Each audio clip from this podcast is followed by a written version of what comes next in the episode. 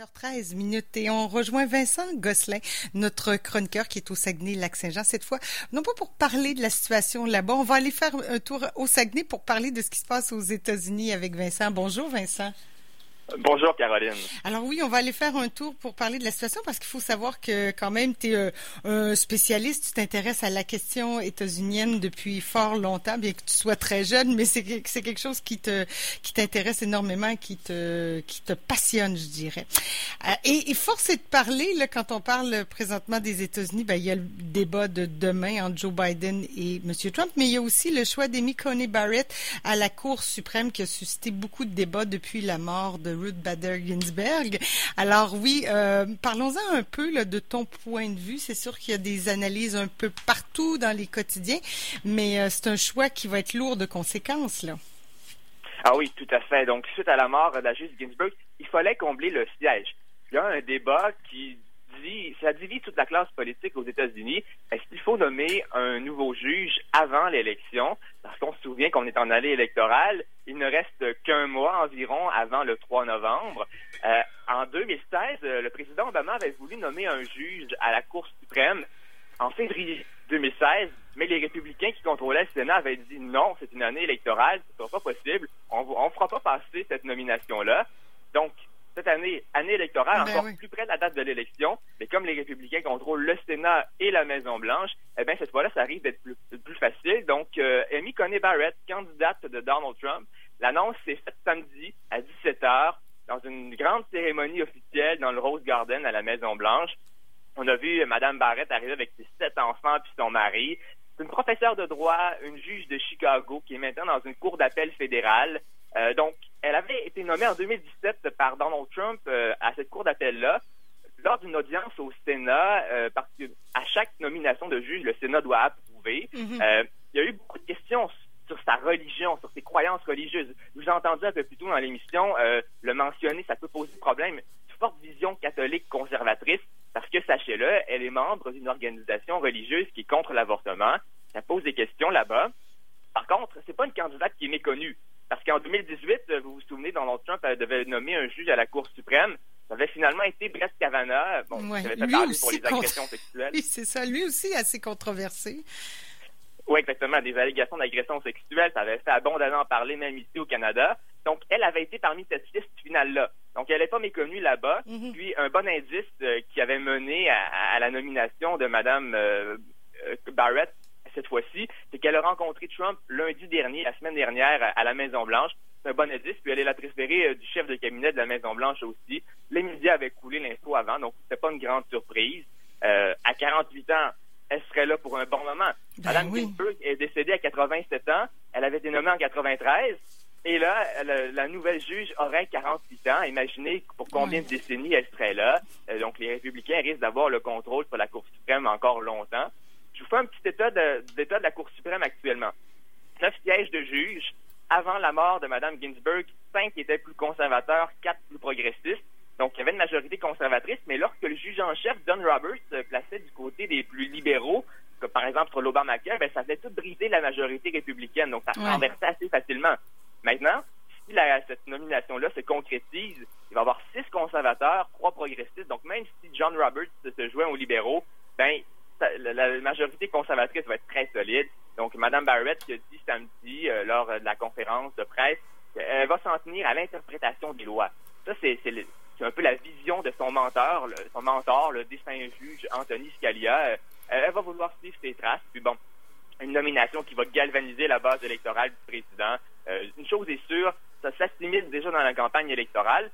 Puis la nomination des juges, c'est souvent une priorité pour plusieurs électeurs américains. C'est surprenant quand on y pense, Oui, mais oui. parfois, dans l'isoloir, ce qui est au sommet des priorités, c'est parfois la nomination à la Cour suprême. Donc la prochaine étape, les audiences au Sénat. Parce que vous le savez, dans la Constitution, c'est clairement dit que le président propose le candidat et ça doit être approuvé par le Sénat. Donc, des audiences, euh, les sénateurs vont questionner Mme Barrett euh, dès le 12 octobre, peut-être trois ou quatre jours euh, jusqu'au 16 octobre. Ça, ça pourrait avoir lieu le 16 octobre, le vote, là, je dis bien pourrait. Ça, reste à voir rendu là. Mais bon, une majorité républicaine au Sénat, les leaders euh, républicains disent qu'ils vont avoir la majorité. Ils peuvent se permettre de perdre seulement trois votes.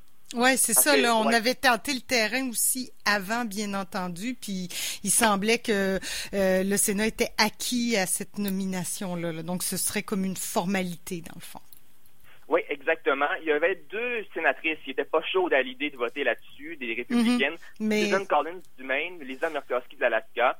Mais euh, bon, c'était sur l'idée de voter avant l'élection. Est-ce qu'elles vont se ranger du côté de leur parti? On va voir rendu là. Mais on dit qu'on a une majorité républicaine, puis Mitt Romney a créé la surprise en disant que lui était pour puis qu'il allait appuyer cette nomination-là. Vous vous souvenez de Mitt Romney? Oui, qui est un peu, hein, qui est un peu qui va un peu à l'encontre de, de, de, de M. Trump, là, qui rame pas tout à fait dans le même bateau. Ah, pas du tout. Euh, c'est pas un allié naturel du tout du président. Il a voté pour un des deux chefs d'accusation en destitution euh, du président. Donc, ça montre que c'est loin d'être un acquis quand on parle de, de, vote en faveur de Trump au Sénat. Euh, par contre, si jamais c'est 50-50, il y a des chances que ça arrive aussi, là. On ne sait jamais, mais le vice-président Pence voterait en faveur. Donc, c'est pour ça qu'ils peuvent se permettre de perdre mhm. trois votes seulement, pas plus. Mais ça devrait aller tout, comme prévu pour le Donald Trump, serait le premier président record, un autre record pour Donald Trump. on sait qu'il aime ça. Euh, Il aurait nommé trois juges en un mandat, ce qui est la première fois que ce serait fait. Et, aussi euh, près d'une élection, là, faut le dire, là, oui, ah À, un, moins d'un mois, un mois d'une élection, là, c'est quand même un record, ça aussi. C'est assez étonnant quand même, mais bon. Euh, ouais, effectivement, on verra. Euh, J'allais dire pour la base électorale de Monsieur Trump, c'est un gros, euh, c'est très gagnant tout ça. Est-ce que ça pourrait être un couteau à double tranchant pour l'élection, pour les, les pro-choix, par exemple, pour les femmes? Parce qu'on sait que ça, si la Cour suprême est à majorité, clairement, le 6 contre 3 conservatrice, il y a des enjeux de, d'avortement qui vont bondir là. C'est, c'est le nerf de la guerre, l'avortement pour la Cour suprême. Alors, est-ce qu'il y a des femmes qui hésitaient, qui vont voter ou pas pour M. Trump? Est-ce que ça pourrait se retourner contre lui dans l'urne? Euh, je te pose la question. Oui, tout à fait. Parce que, vous savez, l'avortement aux États-Unis, c'est loin d'être un sujet qui est réglé. Ça revient toujours un peu, bon, ah on entend souvent dans les nouvelles, une cour dans tel État a décidé telle chose sur l'avortement, et ça vient parfois jusqu'à la Cour suprême. Effectivement, ça va pouvoir faire pencher la balance. D'autant plus qu'il y a un sondage euh, qui a été fait la semaine dernière qui montre que 56% des Américains euh, préféreraient que le choix du juge soit euh, approuvé après l'élection. 56 mhm. des ah Américains, là, c'est pas à négliger. Donc, même dans cette campagne-là, ça va pouvoir euh, avoir euh, son, lot de discussions et ça sera abordé dans le débat euh, mardi. Ben oui. Il y aura un thème sur la Cour suprême, ce sera surveillé. Oui, que, ben, j'imagine que tu vas être devant ton téléviseur bien rivé sur ce débat-là, premier débat de la campagne Trump Trump Biden. J'imagine aussi qu'on surveille pas tant le contenu comme la forme là. Hein. Ça va être un débat de forme peut-être. Oui, aussi. Euh, si demain à 21h, là, tu tu à tous les mordus de politique, là, formule de 90 minutes sans interruption publicitaire, ça va être du bonbon pour tous les passionnés de politique.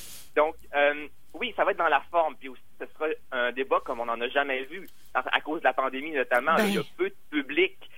normalement, ce sont des salles remplies. Là, ça peut être 60 à 100 personnes, dépendamment les médias, c'est pas la même chose, mais euh, moins de 100 personnes, ça c'est évident. Euh, il n'y a même pas la traditionnelle poignée de main, vous savez, là, on voit entre les deux candidats. Même pas avec les coudes cette fois-là. Le modérateur, euh, ce sera Chris Wallace. Vous connaissez l'animateur de Fox News Sunday. récemment, il a fait une entrevue très serrée avec le président. C'est rare sur le réseau Fox, mais il été reconnu pour ça. Donc, système de la soirée, notamment, bon, la Cour suprême, je vous l'ai dit, mais euh, du côté du contenu, on va parler de la pandémie, ce qui avantage pas toujours le président. Ça l'avantage peut-être sur sa base électorale un peu, mais dans, en général, aux États-Unis, on s'entend pour dire que la pandémie, il a échappé un peu là-dessus. Des deux candidats, l'économie, les manifestations antiracisme, puis l'intégrité d'élection aussi, thème très important. Donc, ça sera, ouais, vous avez dit la forme, on va regarder ça, mais aussi le contenu va être intéressant de voir euh, où se positionnent les deux candidats. On sait que l'intégrité d'élection avec euh, le vote par la poste, ça a été énormément abordé par Donald Trump qui sème des doutes sur l'intégrité. Euh, donc, oui, j'allais dire, t'es gentil, il ne fait plus que semer des doutes, là. Il, sème des briques, en fait. c'est fou, là. Mais oui, euh, t'as raison, là. Le, alors, Monsieur Trump qui martèle que l'élection ne fonctionnera pas par la poste, là mais bref. Oui, exactement. Est-ce que, tu, est-ce que ça, ça sera un thème ou tu penses que ça va rebondir dans, dans la discussion de façon informelle ou c'est un thème de, du débat? C'est un thème. Oui, c'est un thème parce que l'animateur Chris Wallace a choisi six thèmes de la soirée. C'est divisé en six parties dont euh, le dernier thème sera l'intégrité de l'élection. Donc, on va ne parler que de ça. Donc, c'est clair que ce sera abordé. Euh, c'est à surveiller demain 21h. Euh, premier d'une série de quatre débats dont euh, un entre les, les colistiers, Mike Pence et Kamala Harris, ce sera à surveiller. Donc, le modérateur, on dit qu'il va jouer le rôle de vérificateur des faits. Ce sera à voir. oui, parce que... Mais je ne dis pas du tout de Chris Wallace, qui est un, un, vrai journaliste qui a, les faits à cœur. oui, tout à fait. Donc, euh, je pense qu'à la performance de Chris Wallace ne sera pas décevant. Mais comment on va, euh, excuse-moi, mais comment on va faire? Euh, il va y avoir le modérateur qui va vérifier les faits, mais si les faits de, par exemple, M. Trump dit une énormité, est-ce que ça va être repris tout de suite ou ça va être repris dans les, les quotidiens le lendemain? Euh, J'ai hein. l'impression que Chris Wallace va avoir les faits devant lui. Ah oui, oui, puis il va pouvoir réattaquer en question. Mais je peux rien vous promettre, par contre. Ouais, on verra. on, va le voir rendu là, mais j'ai l'impression qu'effectivement, si ça donne comme ça, mais euh, c'est difficile de vérifier tous les faits en direct, effectivement. Puis un seul modérateur par soir aussi. Normalement, on est habitué à, quelques-uns sur la scène, mais à cause de la pandémie, c'est pas possible. Oui, effectivement. Bon, ben ça va être un débat bien particulier, un débat encore une fois historique. Euh, on verra comment tout ça. Puis au moment où euh, le New York Times révélait hier, je ne sais pas que, quelle incidence aura dans la campagne, mais le fait que M. Trump avait pas ou très peu payé d'impôts là ces dernières années. Alors, je sais pas si ça aura une influence ou ça va rebondir si M. Biden pourra se servir de ces chiffres-là, mais euh, euh, c'était quand même intéressant à noter. Oui, ben ça, ça, entache sûrement l'image du président qui se montre souvent comme un homme d'affaires qui réussit bien. Là, on, apprend dans le New York Times ce matin qu'effectivement, euh, à cause de ses pertes qui sont souvent plus élevées que ses revenus, il n'a payé que 750 dollars d'impôts en 2016, ben 2017 et 2018. Oui, c'est ça. En tout cas, ou il a changé ses chiffres, ou c'est vraiment pas un bonhomme d'affaires. Vincent, euh, merci. Ah, veux-tu un, petit mot peut-être sur la une euh, ce matin là? Euh, Tu voulais nous parler, glisser un mot sur la une?